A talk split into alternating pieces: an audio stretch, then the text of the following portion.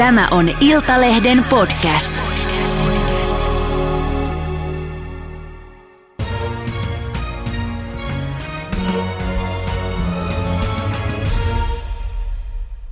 Tervetuloa Rami Ruohonen.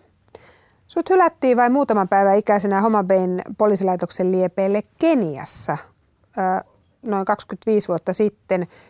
Mitä oli tapahtunut? Mitä sulle on kerrottu? No mulla on tosiaan kerrottu tälleen näin, että mä olin noin muutaman päivän ikäinen, kun mut löydettiin. Mä olin todella huonossa kunnossa, kun mut löydettiin.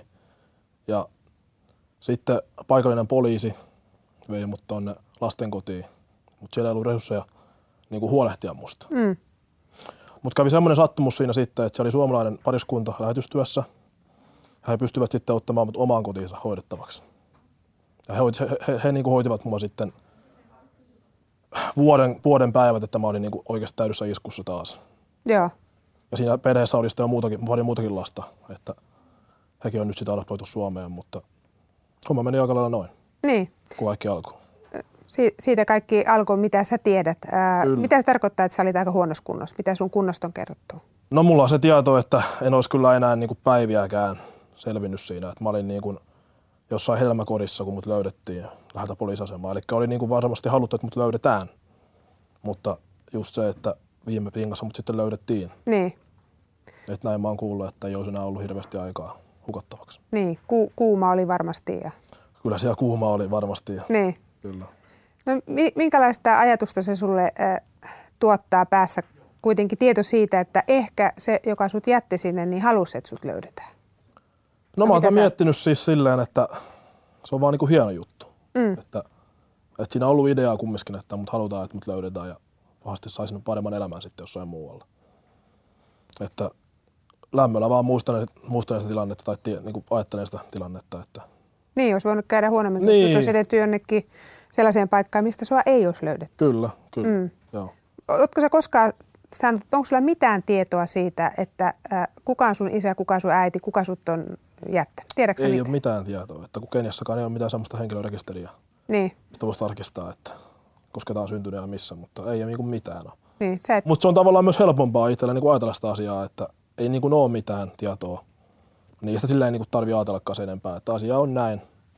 Ja sä oot sinut sen mm, kanssa. Mä oon sinut sen kanssa ihan täysin. Niin. Kyllä. No sä täytät lokakuussa nyt 25, niin äh, mistä me tiedetään, että sä täytät lokakuussa 25? No sehän meni silleen, että tämä pariskunta, joka alkoi sitten hoitamaan siellä, suomalainen pariskunta, joka oli lähetystyössä, niin he oli arvioinut mun iän hampaista. Ja sen voi muutaman päivän heittää, mutta kuukausi on varmasti oikein. Niin. Suurin Se on arvioitu, joo. Ja sitten he antavat mulle nimenkin silloin Keniassa, että sain nimen Moses. Niin. Moses Springs. Ja sillä sitten mä olin Keniassa sen pari vuotta sillä nimellä. Sä olit sillä nimellä pari vuotta. Kyllä. No mitä tapahtui sitten? Äh, sulla on äh, isä ja äiti täällä adoptiovanhemmat, niin miten päädyit sitten Tampereelle tai Tampereen lähelle? Äh, Hämeenkyröön. Hämeenkyröön, Joo. Suomeen.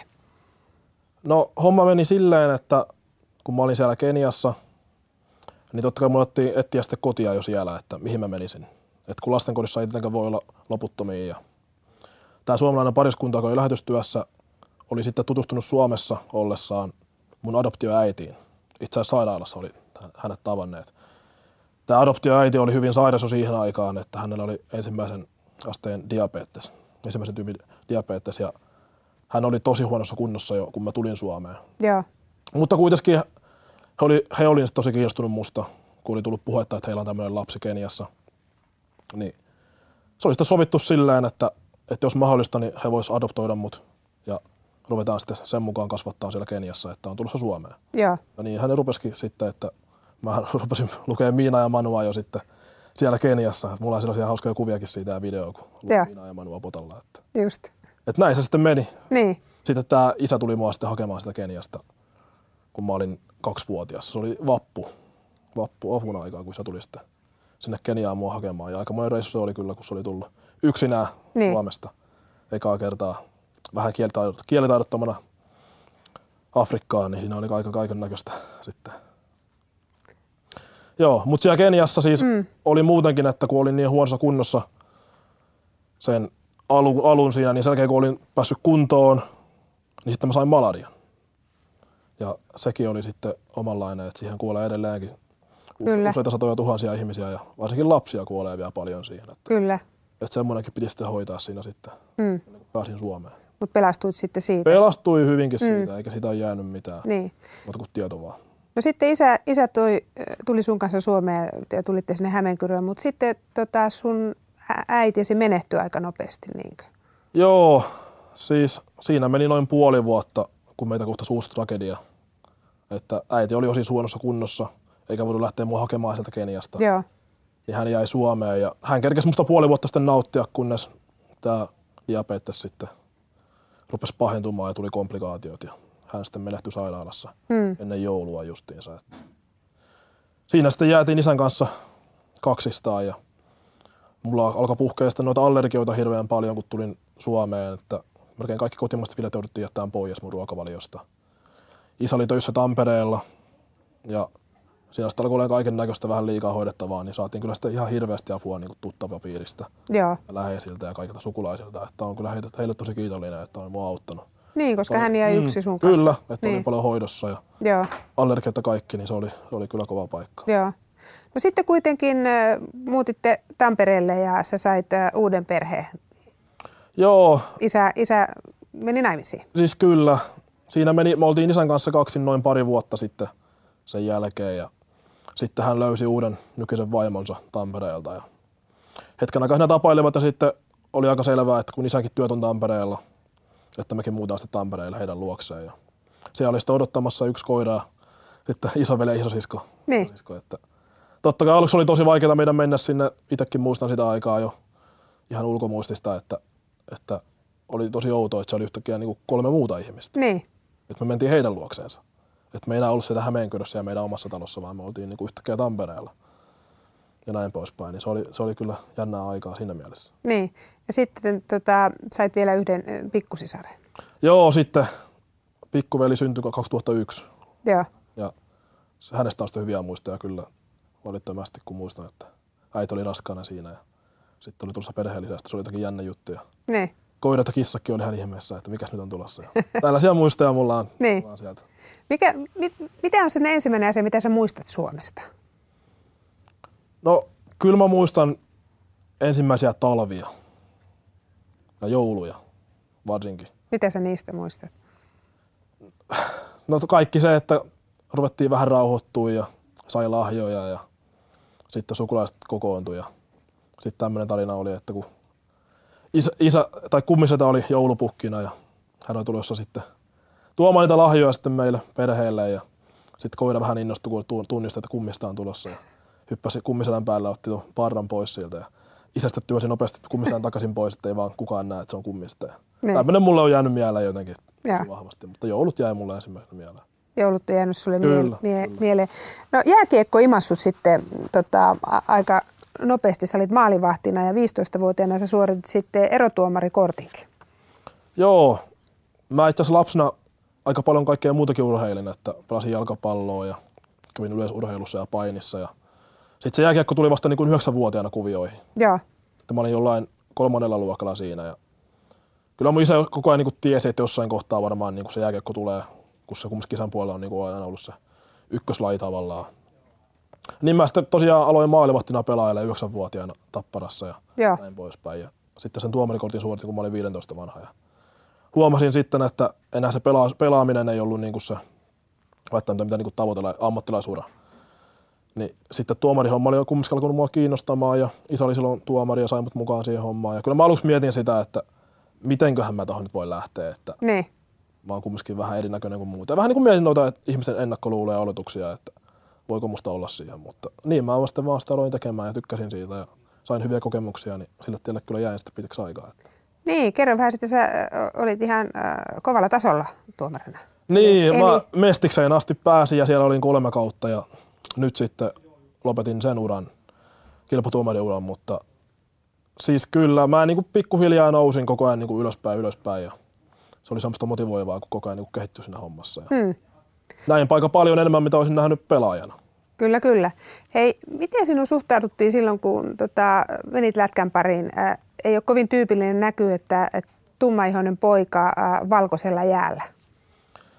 Siis ei ole, ei ole, että mä en muista muuta kuin pari tyyppiä niin kuin mun junnuajoilta, että olisi ollut niin kuin jostain muusta maasta kuin Suomesta, mm. joka sitä pelasi. No muuhun suhtauduttiin kyllä aika hyvin koko ajan, että, että mä muista itse junnuajalta hirveästi mitään. Joo. Totta kai semmoista mulkoilua semmoista niin kuin oli, mutta ei niin suoraan tullut, tullut sanoa mitään. Niin just. Että semmoista aika... Mites, mites koulussa ja, ja ylipäätänsä sitten Tampereella? Sä olit teidän perheessä mm. vähän erinäköinen kuin isä ja äiti ja sisarukset. Mm, kyllä siis tarhassa mä muistan, että et sielläkään ei ollut, eikä ala-asteella ollut ketään niin muuta tummaihoisia. Niin totta kai sitä niin itse miettii, että niin. minkä takia. Kun en mä silleen tavallaan ymmärtänyt sitä adoptiohommaa edes silloin kunnolla. Niin sitä niin. niin itse miettii, mutta mulla on käynyt tosi hyvin, että se tarha, missä mä olin, ja sitten se alakoulu, missä mä olin, niin siellä kyllä suhtauduttiin tosi hyvin niin kuin siihen, että ei ollut mitenkään erikoista. Ja mua kohdeltiin niin kuin kaikkea muitakin. Mm. Mulla on hyviä muistoja. Mulla on edelleenkin parhaat kaverit, niin kuin, kenen kanssa mä vieläkin vietän aikaa, niin sieltä tarhasta ja alakouluajoilta. Niin.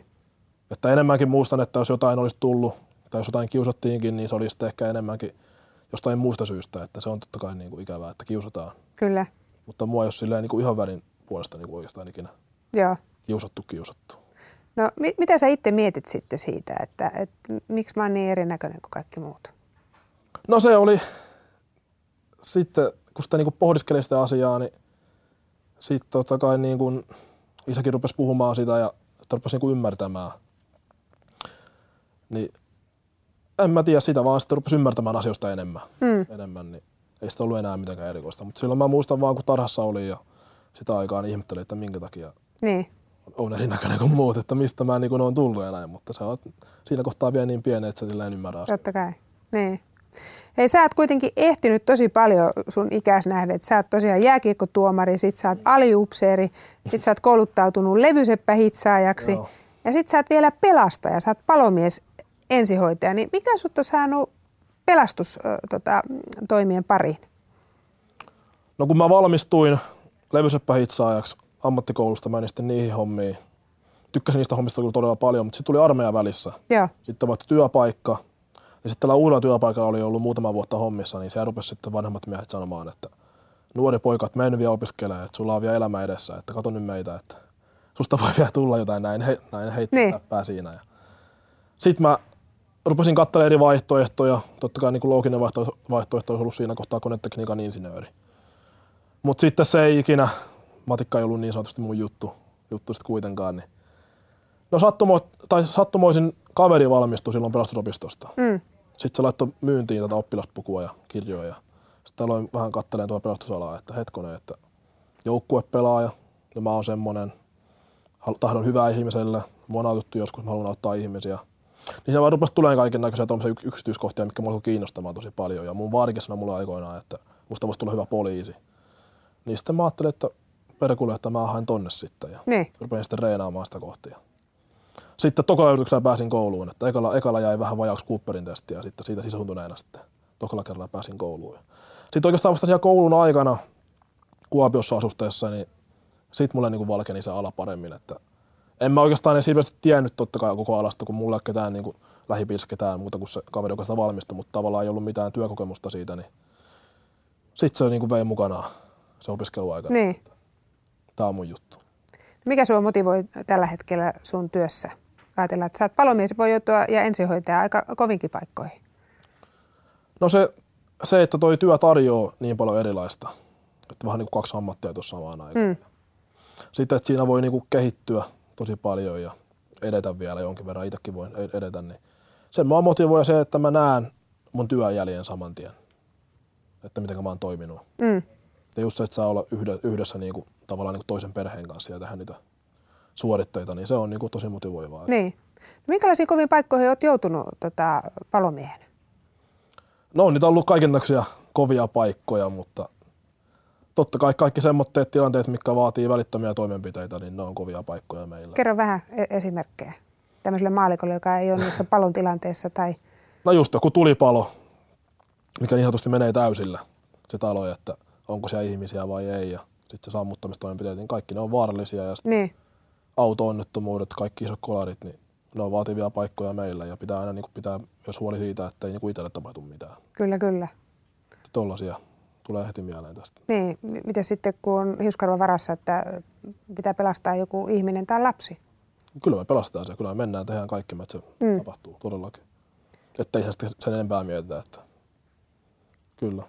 Ää, entä tämmöiset elvytystilanteet?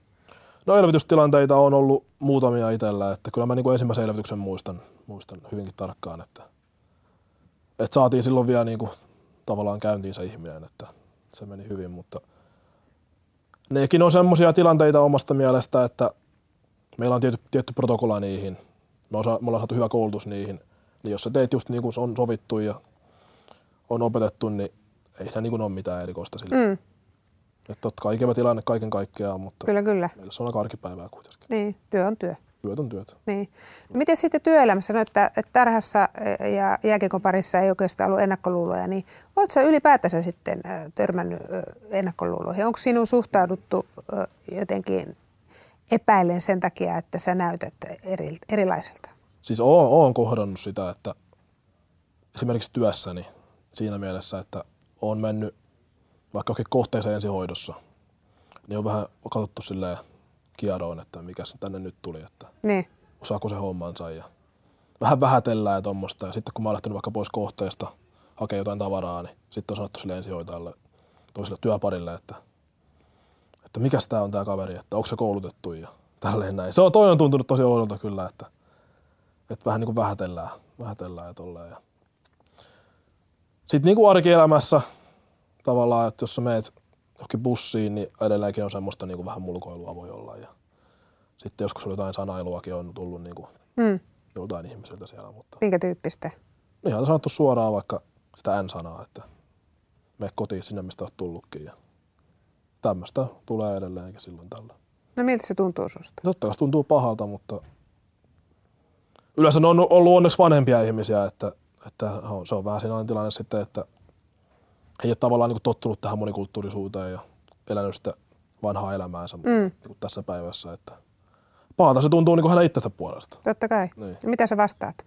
Vai vastaatko mitä? En mä, en mä, jos, jos mä näen, että jotain kiusataan, niin siihen mä puutun. Mm. Tai jotain haukutaan, niin siihen mä puutun. Mutta jos nyt joku mulle huutelee, niin sit mä oon välittämättä sitten sanon, että voiko olla hiljaa. Niin. hiljaa. Että totta kai siihen pitää puuttua, mutta on myös välittämättä. Mm. No, minkälaisen viestin sä haluaisit sanoa äh, nuorille, äh, jotka on muuttanut Suomeen ja, ja kohtaa ehkä samanlaisia tilanteita kuin sä?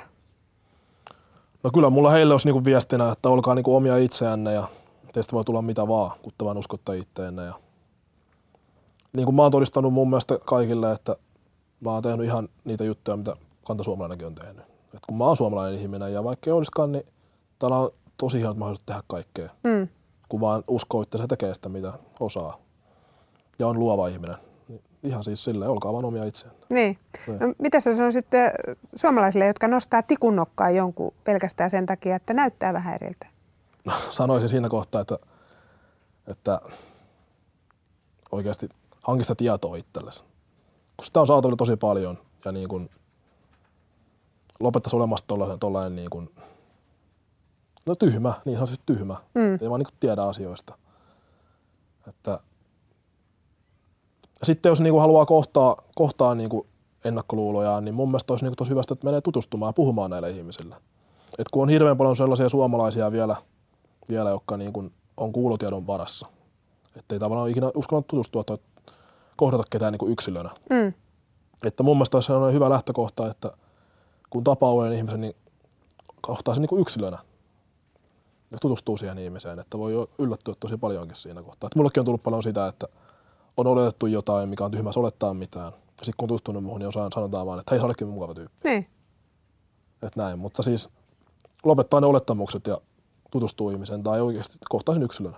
Kyllä, kyllä, ottaa asiasta selvää. Hei, ootko käynyt äh, Keniassa, äh, tota, mistä sut äh, silloin poliisiaseman liepeiltä kaksi, kahden päivän ikäisenä jopa löydettiin? Ootko koskaan käynyt siellä? En ole käynyt sen jälkeen, että mulla olisi niin kuin unelmana kyllä käydä siellä nyt sitten jossain kohtaa tulevaisuudessa. Afrikassa ollaan kyllä käyty Egyptissä äidin 50 mutta Joo. se oli kumminkin lomareissu. Että tämä Kenian reissu ei välttämättä ole sitten Niin. ihan semmoinen lomareissu kuitenkaan. Että Vai, vaivaako sua sun tausta? Haluaisitko jotenkin selvittää sun juuria? Vai onko, No niin ei, sanoit ei, ei aikaisemmin? juuri, ei Niin. moni juuret siinä kiinnosta. Totta kai semmoinen olisi kiva tietää, että jos on jotain perinnöistä sairautta, niin niitä olisi, niistä olisi kiva tietää. Mutta tavallaan olisi vaan kiva tietää, että mistä mä oon tullut ja nähnyt, nähdä sitä niin kuin elämää siellä, Kyllä, kyllä. paikallista elämää, että minkälaisia ihmisiä siellä on. Niin. Se olisi hieno kokea. Mutta ehkä joku päivä meet sitten käymään. Niin, niin, ja samaan aikaan kun mä tulin Suomeen, niin adoptoitiin tosiaan ne kaksi muutakin lasta, jotka oli siellä ää, lähetystyössä olevilla perheellä. Niin. He on nyt sitten Suomessa ja heidän kanssaan sitten ollaan jonkin verran ollut tekemisissä. Ja heillä on sitten enemmänkin sukua siellä Keniassa. Että. Kyllä. Rami, jos olisi mahdollista, että sä saisit esittää yhden kysymyksen tälle henkilölle, joka sut on jättänyt sinne poliisiaseman liepeille aikoinaan, niin mitä sä kysyisit? Mä en kysyisi mitään, sanoisin vaan kiitos. Sä sanoisit Sanoisin kiitos. vaan kiitos. Mä sanon sulle kiitos. Tämä on hieno lopettaa. Kiitos. Ja toivotan sulle kaikkea hyvää. Kiitos paljon. Samoin. Kiitos haastattelusta. Kiitos.